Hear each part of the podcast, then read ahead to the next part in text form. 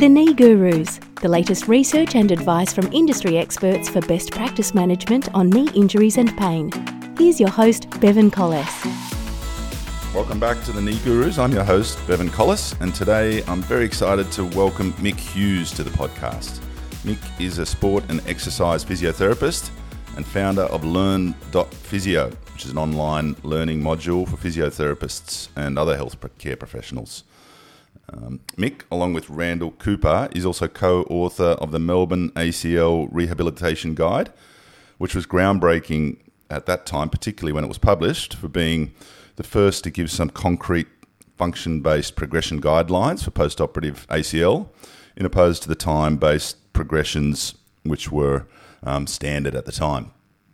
He's also uh, been somewhat of a champion for the quadriceps and open chain exercises at a time when many people particularly surgeons, were against open chain exercises, and many were, were focused more on range of motion post op than quadriceps firing and activation.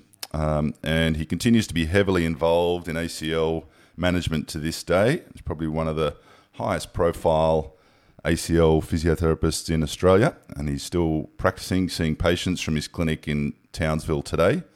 Um, and so we're very happy and excited to have Mick on the podcast today. Welcome to the Knee Gurus, Mick. Oh, Bevan, what a what a uh, way to pump up my tires. Thank you very much. Um, thanks for coming. thanks for asking me to come along. It's uh, it's nice to have a chat. It was actually nice to, nice to meet you uh, only a few months ago in Singapore too. So nice to put a face to your name. Um, so no, thanks. Appreciate it. Terrific. Uh, so can you tell us a little bit how you got involved in having uh, a special interest in ACL management? Yeah, um, I I kind of fell into it um, largely because I th- thought that I sucked at it, um, hmm. and uh, and and probably to be fair, I, I, did in my early early career. I I I I, I liked the thought of rehabbing ACLs, and I saw a few ACLs early on in my career, and um, was manage managing maybe two or three a week. We had we had like a good physio clinic here that had some good referral networks um, from orthopedic surgeons here in Townsville. Um, and then when I moved to Newcastle, we had a similar kind of um, setup where we're getting a, a high volume of post-operative um, lower limb patients, including a lot of ACLs. So I, was seeing like a solid uh, amount of ACLs early, and um, it kind of it bubbled along the way, and I thought I was doing a pretty good job. And and then effectively, I, I when I landed the job with Collingwood Magpies netball team as their head physio in 2016 um, it, it, really almost forced my hand to get better. Um, we I'd landed myself in in a job where ACL injuries are going to be uh, probably one of our, our, more or knee injuries as a whole are going to be a, a more common injury we'll see as along with ankles. But the list that I was working with, we had uh, an ACL patient and an ACL athlete on our list who turned up at six months post op and was about to start, you know, the, the season with us. So um, and then we had a post-operative knee patient who just had a scope and some microfracturing um, done. So the the knee rehab world, I really needed to, to get my head around really, really quickly. Because um, the, the way with netball is too in professional circles, we, have got a list of ten patients, uh, sorry, ten athletes. Um, mm-hmm. And we've got very, very little margin for error. So if any one of those 10 athletes goes down, so we've got seven on the court, three on the bench, and then we've got a few sort of backup players who play in the lower competition. So if any one of your top 10 go down, you, are then kind of losing yeah, one of your key players and key personnel. So you, you can't afford to get things wrong. So the AFL, and rugby league, world soccer land, you know, like it hurts when you get things wrong, but there's a little bit more wriggle room and a bit more margin for error. For, net, for netball, I felt like we had almost none. So I, I, dived straight into ACL rehab literature and took a deep dive there for a good 12 to 18 months. And um, was lucky enough to work firsthand at the coalface um, with that uh, athlete or those two particular athletes, and and then also learn a, learn a hell of a lot from the AFL guys um, who were working with the Collingwood Magpies. We had a really nice collegiate environment where I was learning off them, uh, taking heaps of heaps of things on board, and that that kind of really um, stirred stirred me up and, and got a fire burning uh, for ACL rehab, and and then from then it kind of just one thing led to another. Um, at, at, the back of that ACL, uh, at, at, the end of that season, I was asked to present at La Trobe University Symposium um, on, on, a particular case uh, of that netball athlete. So I presented that to an audience, and once again, when when you're presenting, you, are then sort of finding out more information and. Yeah. It just that that's where it all started, Bevan, and it kind of just rolled on. You know, six, seven years later, um, I'm still learning. Um, and the, the way ACL research and publications are, are being spat out every month, I'm I'll be still learning for the next 20 years, I reckon, maybe 30 years.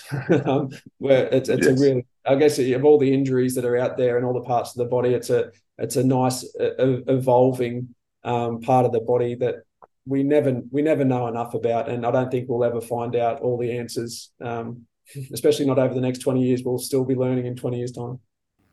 Yeah, yeah, I can imagine. Um, and when you published the Melbourne ACL Rehabilitation Guide, how how was the reaction to it? Was did you get any pushback, or did people sort of feel that oh the penny's finally dropped? You know, we can't just say that because someone's twelve weeks post op that they're okay to run, and we need to think a bit more about these progressions. Or did did uh, how was it sort of received from as the author? It was it was pretty good. Like uh, to be fair, it was it was really well received. And and to um, I, would certainly need to credit my my co-author Randall Cooper. He um he he came up with the first set of guidelines back in sort of late two thousands. I think he f- published the first set of guidelines in two thousand and eight.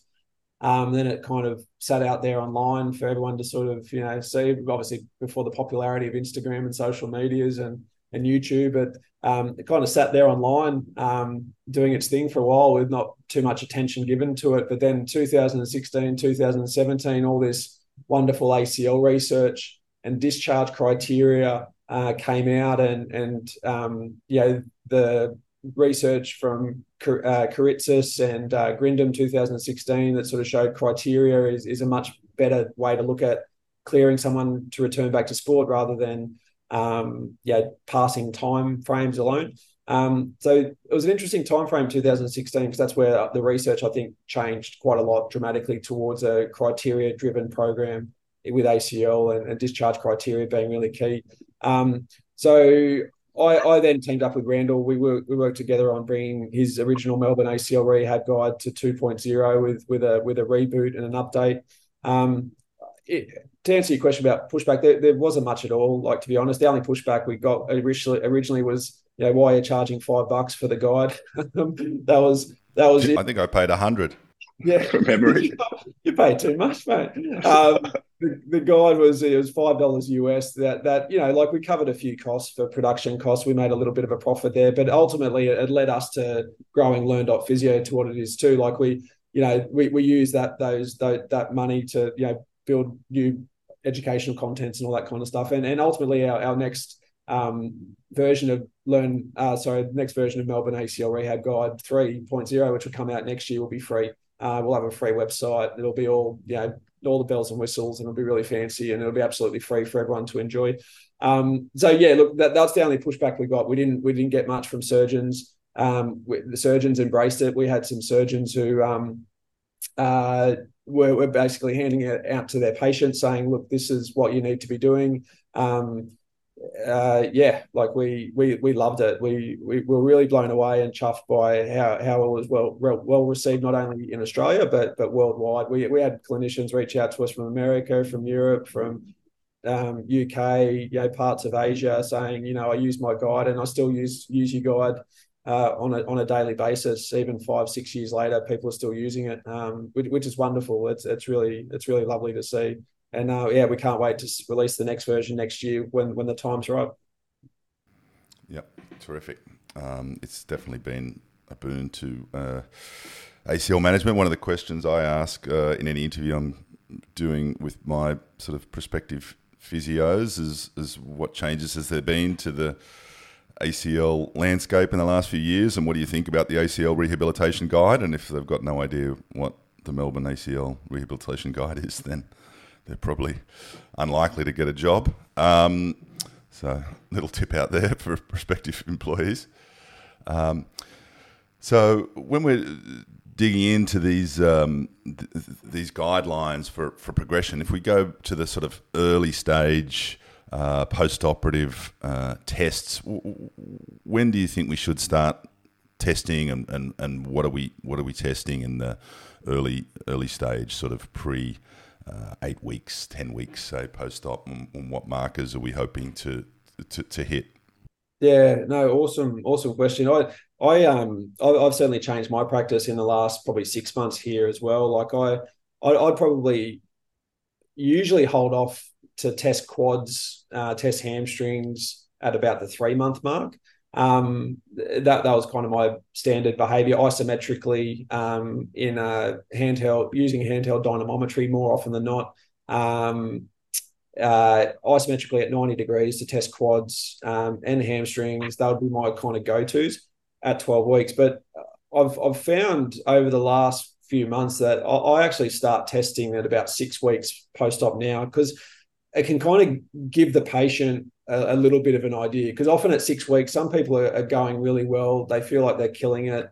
Um, and it can be uh, an answer to what what they're what they're feeling, and even clinically to you, it can give you an answer as to how they they truly are going. Um, they may be completely overconfident in their ability, or um, they might be absolutely exactly where where where they're saying. Because the reality is, if they're doing really well at six weeks post-op in terms of their quadricep activity and their ability to recruit their quads and they've maintained their muscle mass really nicely and they haven't let the arthrogenic muscle inhibition really kick, kick in and their patellofemoral joint pains being pretty well you know kept at bay um, mm-hmm. and their quads are looking really nice and nice and healthy um, I, arguably, arguably they'll, they'll they'll continue on a nice trajectory to about that three month mark where they'll probably sit at a level somewhere between 70% limb symmetry index, give or take five or 10% above or below. Um, and we know that's an important marker because we know if we're sort of at that level, people are getting really close to running. And that's their first major mental milestone and physical milestone. Like you ask most athletes that have had an ACL reconstruction, most of them, the first question is, when can I run again? Um, when can I sort of get on the field and kick a footy again? And, and we need to run to do those things. So ballpark figures and what surgeons will tell them is that you'll be running at three months. And it's like, once again, as we said before, time alone is a really poor indicator. But if we can give them a rough time time frame here to say, are you on are you on track um, to hit this 70% limb symmetry mark, which is a which is a rough guide, but a, a reasonable goal at three months, at least we can sort of get an idea are they close at six months? Uh, sorry are they close at six weeks? Because if if they do an isometric test at six weeks they got pain they got atrophy they really struggling they got poor range of movement.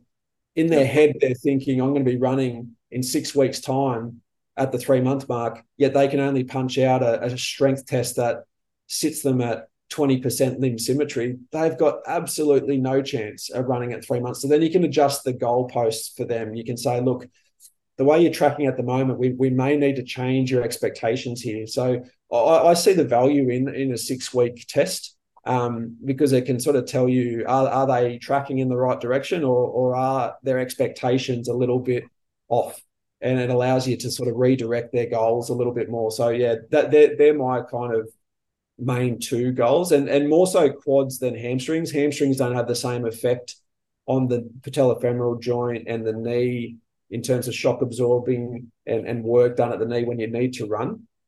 Um, yep. Hamstrings, yeah, we need the hamstrings for high speed running, which are super important for later on. But at, at three months, when they go for their first run, it, it won't be a sprint by any means. So it, I, I, certainly weight the quadricep test more than the hamstring test. Um, and I certainly put place more emphasis on that one. And uh, have you got a number that you're hoping people can hit at that six week at, at as, as, far as the percentage of at six weeks, I think if they if they're at about the fifty, if they've got fifty percent limb symmetry, give or take five five percent, um, mm-hmm. where we'll we'll we'll get that we'll get there in the next six weeks more often than not. Um, Great. But if, if they're really struggling to hit fifty percent limb symmetry by six weeks, we'll, we'll probably, um, yeah, we, we might be a little little bit off there. They're, they're, yeah, look, there's that's just my sort of clinical experience here. It depends on your setup, depends on your patient, and there'll be different things. But that's that that's more of an experiment, yeah, experience um, kind of number based thing. There's nothing hard or firm in the literature there that says if you hit fifty percent by six weeks, you'll be you'll follow this trajectory. That's what I've, the trends that I've been seeing in the clinic. Yep, that's a clinical gem there. Um, fifty um, percent at six weeks, quads symmetry. Um, and tell us a little bit about range of motion and how much value you put on that post op because it seems like the patients and a lot of surgeons and a lot of physios, to be fair, really focus on flexion range of motion as the key indicator as to how someone's going. Um, and I had a knee surgery in Japan, and I knew that every time I was going to the physio downstairs, they, they kept you in hospital for two years there, that the the only thing the physio was looking at is how much flexion I had in my knee, and the goniometer was out, and I'm measuring it degree by degree, day by day. Um, where, where, do you see knee flexion in particular as, as as, as, as a guideline for post-operative, and, and also if you could touch on extension as well? Yeah, fle- flexion not so much, to be honest. Um, for me, flexion's important um, to ride to ride a bike, um, and and we know riding a stationary bike um, can be super helpful for a lot of different things early on in the rehab process. So um, you need about 105 degrees on a on an exercise bike to actually you know sit up fairly high on the seat to actually yep. strike down on the pedal and then come up you know pretty comfortably without having to drop your foot and hit your hip and do these real funky things. So you need at least 105 degrees.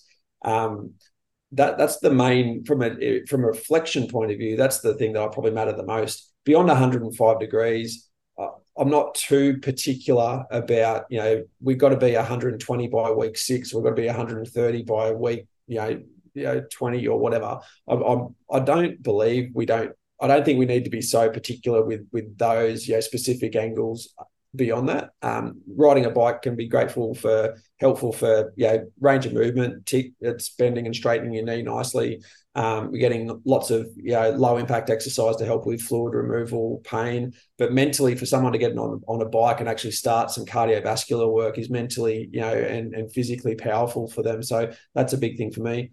Um, I, I, definitely put more emphasis on extension. We, we I, I really try to chase extension early um, yeah. but not to the point that I'm forcing or chasing hyperextension either. Um, hyperextension will come, like flexion, it will come. Um, I, I, I, don't believe in pushing and really being greatly physical with a particular patient just to get you know a five degree shift in flexion in in a session. I, I find that they end up the knee ends up flaring up and gets in gets there and and you, you, you piss off the knee and it gets swollen and sore, and they can't train the next couple of days because you've aggravated it. Um, yep. Consistency is really key there, and I, I, firmly believe people will find their own way into a range of movement if we just let them get there on their own accord. I, I firmly believe that. Yeah, you, you, be too hands on and too vigorous early, we just end up, um, yeah, going one step forward, two steps back constantly, and it's not helpful to anyone. But yeah, extension definitely. I want to I want a straight knee because we know the quads. Um, yeah, you you need a zero degrees extension um, to get really healthy quad recruitment, um, so that when they're walking in terminal knee stance, they actually can contract their quad and, and straighten their knee out. Um, yeah, they can do a straight leg raise, they can do knee extension work and, and get that quad firing really, really nicely. That that's what I play pay really close particular attention to. And what about for the patients who are who are lagging behind full extension? Say they're eight weeks post op and they've still got uh, ten degrees or more extension lag. Have you got any tips for physios or patients on exercises or way they can they can you know push that and get it a little bit faster? Yeah, I, I, well, funnily enough, I, I, find it's often the absence of open chain knee extension work can can do it. Um, can can help that along quite nicely because often interesting yeah often just the simple act of getting the quads a bit more excited can actually get them that last little bit of bit of active range. Um, yeah if, if it's a if it's a, a lack so they you know have got a passive restriction there then you know it's hard to hard to do that that. But if they can passively be moved into knee extension yet they just don't have that strength to move at that last 10 degrees and that's something we can that we can change quite nicely. Um, you know sitting open chain exercises against gravity can be helpful. You might need to passively take them out there into a full knee lock. You get them to even just try to hold their legs straight on the edge of the bed so that's hovering there in their extension and then you get them to slowly eccentrically lower it. That's a really simple strategy there. They can do that with their other leg or they can get a partner or you can do that in the physio clinic where you're passively taking there hold it there locked and down you come. That's a really simple one. Um, and good old fashioned terminal knee extensions in standing that that can work. But once again, you've got to be careful that they're not extending at the hip and they're cheating through the hip to try and lock the knee out. You really need that quad really locking locking down. and shutting shutting that knee tight. But I, I find that first option there, that passive knee extension, and then getting them to hold it there statically, and then the focused eccentric lowering that goes a long way in in helping that little uh, extension lag. And what about um, in Japan? I know they often recommend people to get a five kilo bag of rice and put that on top of their knee when it's out in full extension and try to relax and let that push into. Do you think that sort of passive uh, push into knee extension like that's beneficial? Yeah, in in a way, I, I think that might be he- helpful. I think um, it just might get a bit irritable with the the hamstring harvest. uh, so your hamstring autografts just might get a bit cranky, like that. That harvest tissue at the back of the leg, there can definitely be a bit more guarded activity there and a bit of jumping there. If we're forcing it into a, a stretch, even into a bit of hyperextension, you might get a bit of that that tightness and that soreness just largely through that mechanism. So I think we've probably just got to be careful with the loading. Um, but it, look, yep. if they can sit there comfortably, um, you know, with their leg elevated with nothing underneath them and, you know, drape a two kilo, five kilo bag of rice, as long as it's not sore and, you know, painful and uncomfortable, that there's, there's probably some value in doing that. Um, like anything, we just got to be, I think we just got to be really careful in chasing hyperextension. If we're chasing extension, great. It's just chasing that hyperextension. Yep. We just got to be really careful. Yep. Yep. Yeah. I think that's a good, couple of good tips there. Be careful with the hamstrings and, more for people with you know noticeable extension lag than somebody that's got full extension and pushing a hyper. And uh, so we touched earlier a little bit in the intro, and you sort of mentioned it earlier. You you've been somewhat of a of a champion for open chain exercises, and I think we can attribute the quote "quads are king" to to you. I'm not sure if that was yours or not, but um, that's um, one that we use in our clinic a little bit. People say, "Oh, Bevan likes to say quads are king." What's that? So some of my staff to say, "Oh, quads are king." It's a trademark, Bevan Collis. I said, "No, I can't take the credit for that. I'm pretty sure it was Mick Hughes." But um, but uh, and I think with this database measurement, it's been it's been really cool to, to to put a number on the quads and and probably glutes have become super trendy over the last five ten years and and, and quads get a little bit forgotten about, or have been a little bit forgotten about. Um, uh, can you tell us a little bit about the history of, uh, uh, of closed chain, the, the, closed chain versus open chain debate, and and um, and how you got around to, to, I guess, working out and putting emphasis on quadriceps firing, quadriceps strength is one of the key markers post op or post injury? Yeah, I've, I've certainly listened to a lot more people, lot, a lot of people who are smarter than me in this space, and I've, I've sort of learned a hell of a lot. Like Lynn Snyder Mackler from the US um, has been a huge advocate for open chain knee extensions for a long time. I, have listened to a lot of her work and read a lot of her work. Um, yeah. Eric, Eric Meira as well from the US. They're they're just really sensible um, clinicians who, when you when you listen to them talk and the work they've done. Um, it, it really sort of dispels um, a myth about open chain exercises. Like one of the, the, simplest things I learned from Eric, for example, is that you know when that graft gets placed in, it, even in the first two to four weeks, it's going to be the strongest that that ligament. It's, it's effectively hard tendon at that point before it starts necrosing and dying and going through the ligament ligamentization process. So for those mm-hmm. first three or four weeks, that that's going to be the, the the strongest and the most stable and the most solid that that ACL is going to be for the next arguably next 12 months. So why why do we worry about it so much? You know like it's only you know like in that kind of 8 6 12 week window where things just get a little bit weakened off inside the knee. But even still the loads that that person is lifting you know if we're keeping the weight relatively light relative to the person's body weight but also to light in terms of repetition range we're not going to do any damage or stretching to, to the ACL graft, even in that kind of window there, if we go through full range. And, and Lynn Snyder Mackler's sort of backed that up with her work as well. But it, I think the argument definitely came back from some pieces of research in the 90s that did, did show there, were, there was some translations, uh, differences between closed chain exercise and open chain exercises. Um, it was a lot of experimental stuff, um, and there was it was done in a population. And now, forgive me if I'm wrong here. I'll have to double check. But from Lynn's recall, it was the the the translation was actually done on a group of ACL deficient knees as well. So yeah, yeah.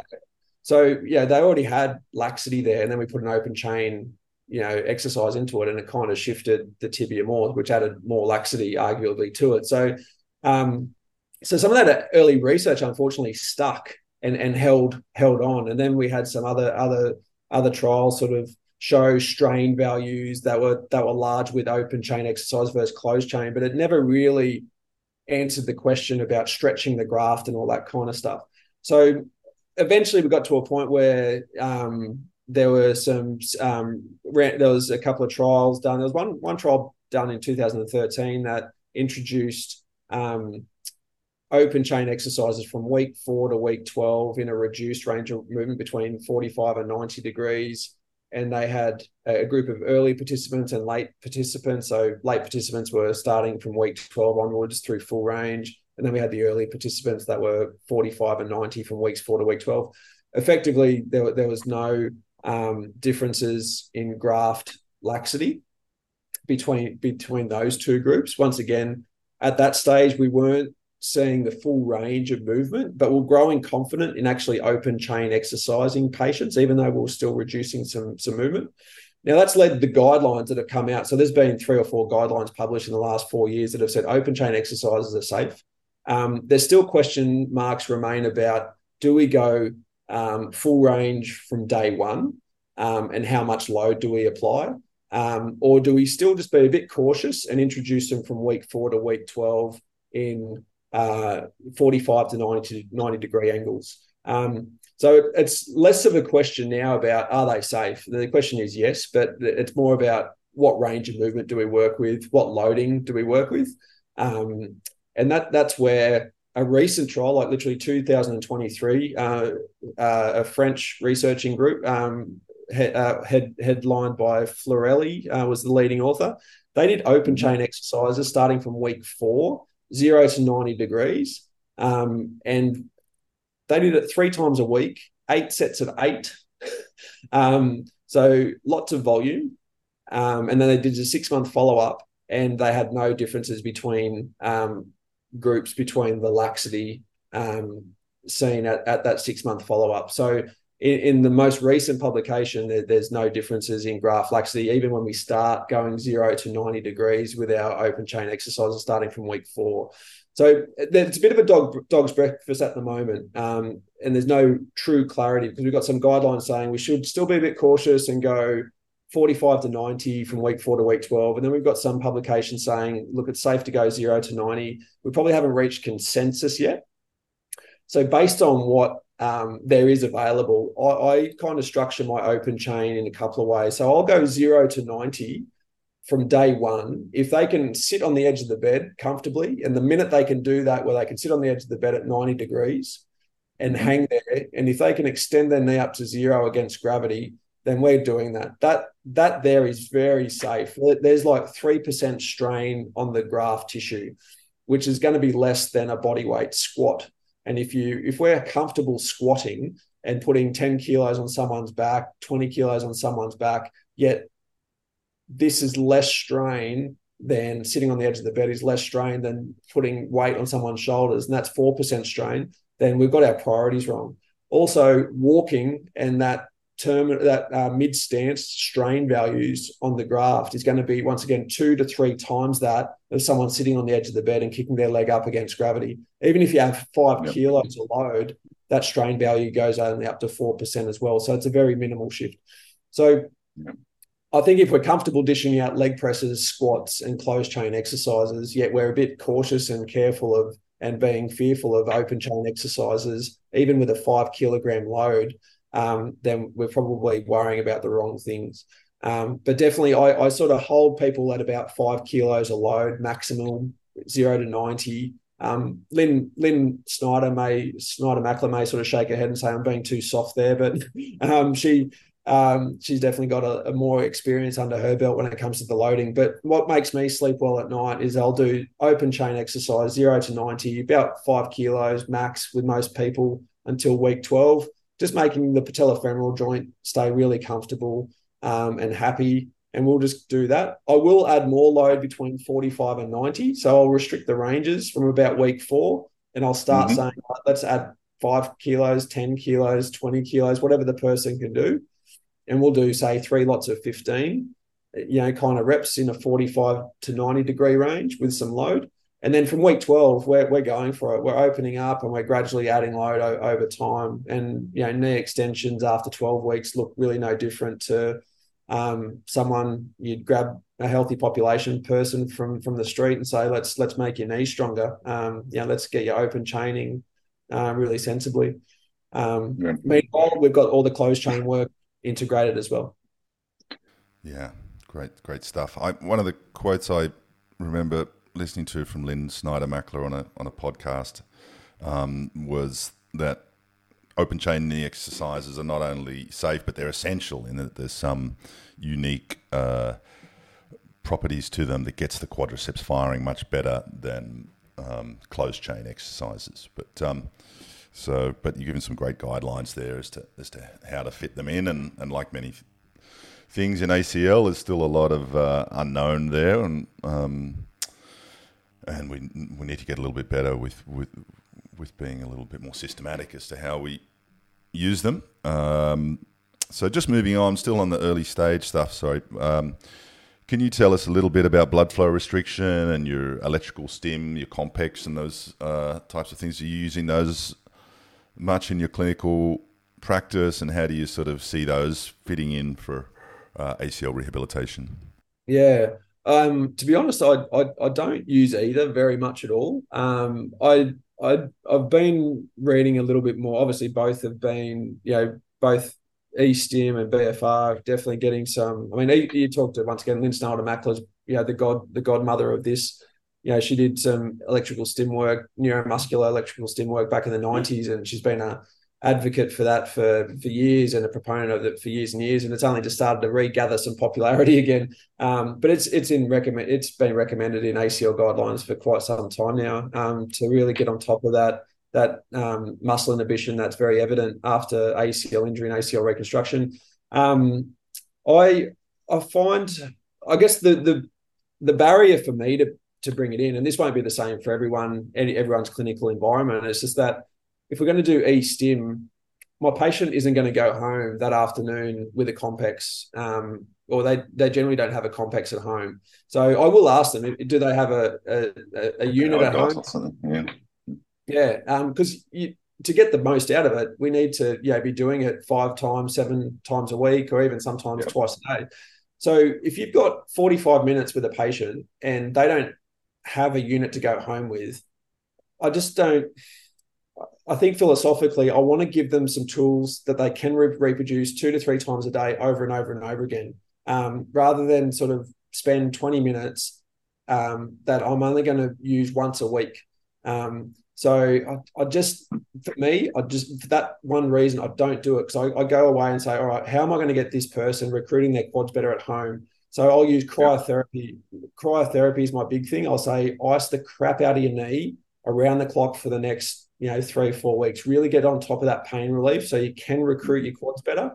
With better quads recruitment, we're, we're shifting, we're pumping, we're getting the muscle excited, we're helping to re- reduce swelling, we're helping you improve your function, we're helping improve knee extension, we're helping you all benefit benefit your knee in many many different ways. So I just sort of look at you know what's my biggest bang for buck thing here, and so and that that sort of that that same breath, it's the same reason why I don't use much BFR. Um, unless this patient can come in twice a week, six for six weeks in a row, um, once again, I, I, don't want them to go home and use BFR unsupervised, um, especially in that first one month when the you know, blood clotting and, and post op complications are, are a high risk. And I don't want them to do that unsupervised. But I will do it if they're really struggling with patellofemoral joint pain. And that, that's really my main indicator here is if they got PFJ pain, they're struggling and we can't recruit their quads no matter what we're trying, yeah, yep. we'll, we'll, use BFR in the clinic and we'll, we'll go through a block of training where I will get them to come in twice a week for a month or so and we'll, we'll get on top of it. Um, but outside of that, I, I, kind of really reserve my use of both of those things really judiciously and, and I, I, I very rarely use it. Okay, nice one. not, not to say um, that I'm right either. There's there, there's probably a lot of people would argue against me, and, and that and that's that's fair too, because um, the evidence is there for that to be used. But I, I, think in, in my clinical situation at the moment, where most patients are coming in once a week, um, it's, more regular. It's just, it's just it's just hard hard to justify sort of giving giving them all that information if they can't go away themselves and reproduce what's most important to them at the moment. And yeah, that, that's kind of where I sit at the moment. Yep. Okay, good one. So if we just move on, I know we're running a bit short of time, but if we move on from a kind of early stage to mid stage, once the knee's calm, um, you've got range of motion back, um, but you've still got big strength uh, deficits, say 12 weeks plus. Um, one of the, the changes that we've been making in our clinics with the rehab is to do more heavier weights, and there has there is uh, research to show that people doing heavy weights, um, say with five, a few sets of five, with maybe they, they could do eight um, if they had to, but they're quite yeah quite heavy weights rather than see three sets of twelve where maybe they could do twenty, um, and yeah, so really just loading up the knee a lot more than we probably have in the past. And um, you how how are you sort of prescribing exercises to that phase and how you're you feeling like particularly for patients who maybe aren't familiar with resistance training i know it's a little bit of a of a hard sell to do so low reps when they're just familiar with you know 10 and 12 and it's it's obviously a, a bit more scary and intimidating to to push such heavy loads in a knee that they're still sort of learning to trust again how how are you sort of managing that yeah, it, it, it is. It's an important time time frame too. Like that, like you said, that three month mark through to six months where um, you know running's kind of in the mix, jumping's in the mix. They've got return to sport goals, you know, penciled in for about the nine month, twelve month mark. So we, we need to make a shift and we need to wash away strength issues, power issues, and and the really the only way forward for these patients is is as you said, like to to lift heavier. so so the muscle the muscle strength and the power in the in, in the limb can can deal with those forces when they hop, when they jump, when they land, when they change direction. There's there's no no, no way getting around it. So it is a bit of a hard sell for people who are uh, unfamiliar to the to the gym. Um, I think how I kind of soften that for people who've never squatted before, never deadlifted before, who are just really sort of their form may not be great. You know, there's so much value in just the good old fashioned knee extension, hamstring curl, and leg press. You know, like it, it, you, you, sit and push. Yes, it's not very exciting, and you know, a lot of people would argue it's not functional. But if these people want to have function, they've got to build a strength base there. That's what makes them functional. Is you know, you can't be functional when you've got a a thirty percent strength difference between limbs and you're clearly compensating one side over the other. You can't function your way out of that. You can't functionally train your way out of that stuff. So, just to actually go in and do some isolated work in a really safe, controlled manner can be a really simple strategy where, yeah, you you, you really challenge them. I, I I do find though we might need to make a, a, a, very careful steps though to go from where the first three months where it's probably a bit light light and easy where they're probably sitting somewhere between you know, three sets of 15 rep range, right, roundabout. They're, they're punching out three sets of 15s per exercise for a good chunk of time there. To go from 15s down to sets of fives within a month can sometimes be a big, big bridge to cross. So I'll, I'll definitely just, once again, bite sized chunks every three to four weeks. I'll say, all right, we're going to, you know, get used to this load you know, twice a week, three times a week, we're going to go to the gym. We're going to lift. We're going to, you know, basically do three sets at 12 now or four sets at 12 now rather than 15. So we're going to lift a little bit heavier, but you're still going to be able to force out the reps and do that. Three weeks later, four weeks later, we're all right. We're going to take you down to tens. All right, and we're going to just go down that little bit, little bit, little bit more. Um, three or four weeks later, we're going down a little bit more. So little stepwise. I, I think that's for me. That's probably the strategy that I take, um, especially for those that are unfamiliar with the gym. Um, even those that are familiar with the gym, the the 15s down to fives once again can just get a bit bit tricky. Um, yep. You just got to be careful with how the knee reacts. Um, if it gets swollen and sore, we just need to make some running adjustments. But absolutely, there needs to be a shift. Um, so you'd, you'd want to be hopefully hanging around about the six month mark, seven month post op mark, and, and they hopefully are sort of punching out, you know, four sets of six, five sets of six, or five sets of fives, or four sets of fours, whatever your whatever your poison is, they, they yep. should be there round about that figure, around about the six or seven month post op mark. So um, their, their limb can be much more tolerant to the hopping, landing, jumping stuff. And then eventually training the sport. Terrific.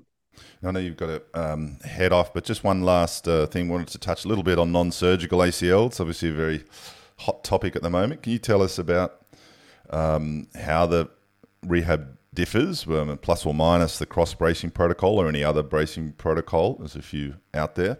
Um, and can we?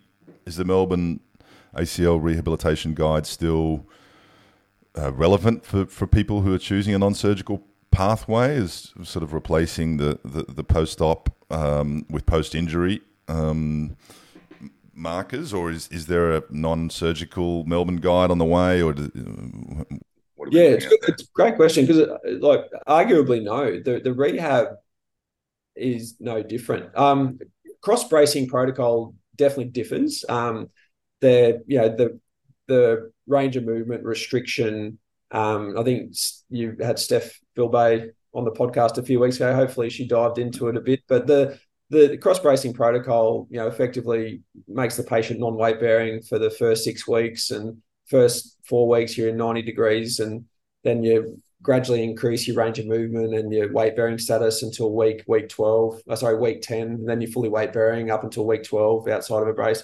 So because of that big restriction to encourage some healing, the the rehab protocol absolutely differs. Um, and they've got their own protocol that we we should be ad- adhering to and ad- abiding by. Um, those that are um, trying to just re- trying to just rehabilitate without the cross bracing protocol um, and and to see if they their knee can cope without ACL, um, or even see if they can be a lucky healer because the lucky healers exist out there that spontaneously heal without any formal bracing protocol. That we just these people just need time, um, yep. and if we can buy three months of of their life and try and get them to rehabilitate, and if they want to roll the dice and not brace their brace their knee, we'll, know by about three months post op, you know, clinically how the knee's feeling, and if they want to go spend the money on another MRI and see ha- has it been successful, that that that's a that's an option for them. But when you've got the non-bracing, uh, non-operative patient um, going through rehab, it, it really doesn't differ at all um, compared to an ACL reconstruction. And Melbourne ACL rehab guide once again just adjusts accordingly. So as you said, instead of being um, you know, post surgical, you're, you're post injury.